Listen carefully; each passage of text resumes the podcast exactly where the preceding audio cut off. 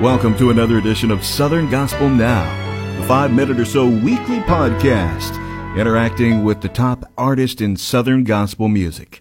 I'm Greg Goodman. We'll reflect a little on Easter, yet still, you may remember Easter sunrise services years earlier. The Isaacs held one of their own, backed by the wilderness of their Middle Tennessee property.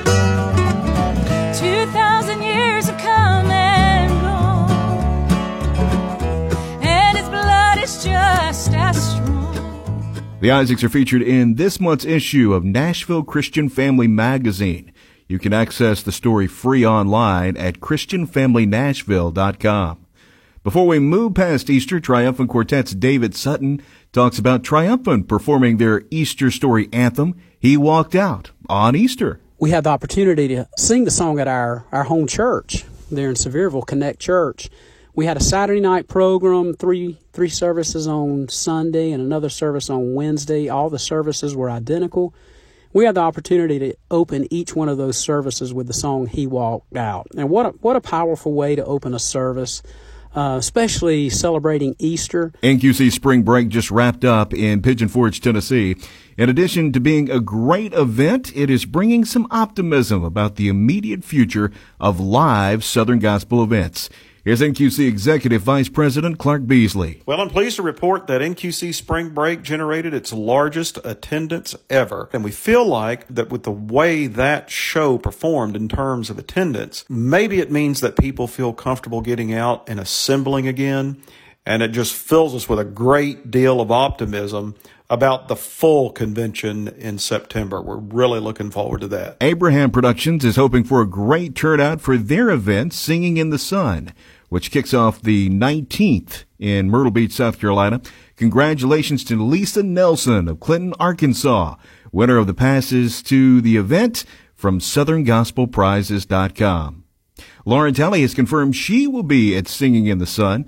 Things were touch and go for her family after her stepson Landon had to be airlifted to a hospital recently.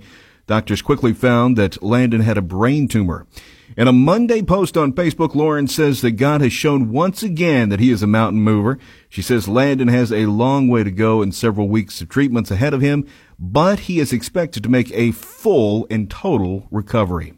Lauren says that the family feels very blessed by the prayers and support that they have been given. The Singing News Power 50 weekly chart has Brian Free and Assurance in the top spot for the week with How Good Does Grace Feel? Brian says, as Christians, we have the answers to questions that the world is asking. We have to walk in victory. We have to walk in the light and understand that we are the light of this world. We've got to stand up no matter what things are going on in our life. We need to stand up and make sure this world knows that we have the answer. His name is Jesus. Every Southern Gospel artist has some really great stories about performing in unexpected places and circumstances. Phil Cross of Poet Voices shares one of his. When National Quartet Convention was in Louisville, Kentucky, they asked us to go to the maximum security prison just outside of Louisville. And Poet Voices accepted that invitation. When I was talking to someone from the prison there, she said, Well, you'll have to bring in a PA. We don't have a PA, and we'll let you in, and then you guys can set up in the yard. Well, that's the the meeting place where all the prisoners go when they're not behind bars. And I said, well, that'll be a secured area, won't it? The person I was talking to said, oh no, the only people will be in there with the prisoners and y'all. There won't be any uh, armed policemen in there. I didn't feel all that great about it. We all have folks that we look up to who are our heroes. Melissa Brady talks about getting to work with one of her musical heroes. I couldn't believe that the Gaither Vocal Band sang on our latest single, You Gotta Have a Song. I mean, I have loved the Gaither Vocal Band and Bill's my favorite. and his bass notes on You Gotta Have a Song just make me smile every time I hear it. And I'm just thankful for the blessing of having some great friends and our musical hero on this song. The new song by the Guardians is Your Home to Stay, Where We Ever Shall Be.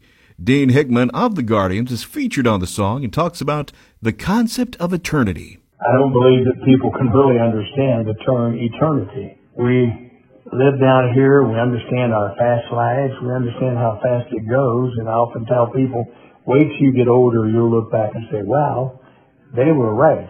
It really goes fast. but eternity is forever, ever and ever. And we will spend it with our Savior. High Road recently put out a video of their song, The Day I Got Saved.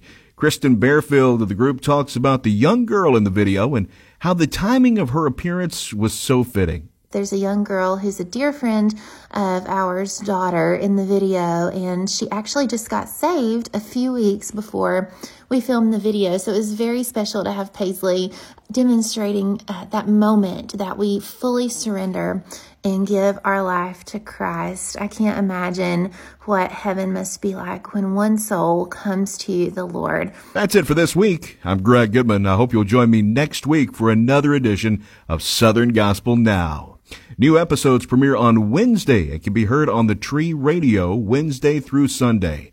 Download it on demand from the Tree Radio app or at southerngospelnow.com. You can also find these wherever you download podcasts, including iTunes, Google Podcast, and more. Southern Gospel Now is made possible by Daywind Soundtracks. More information available at daywind.com.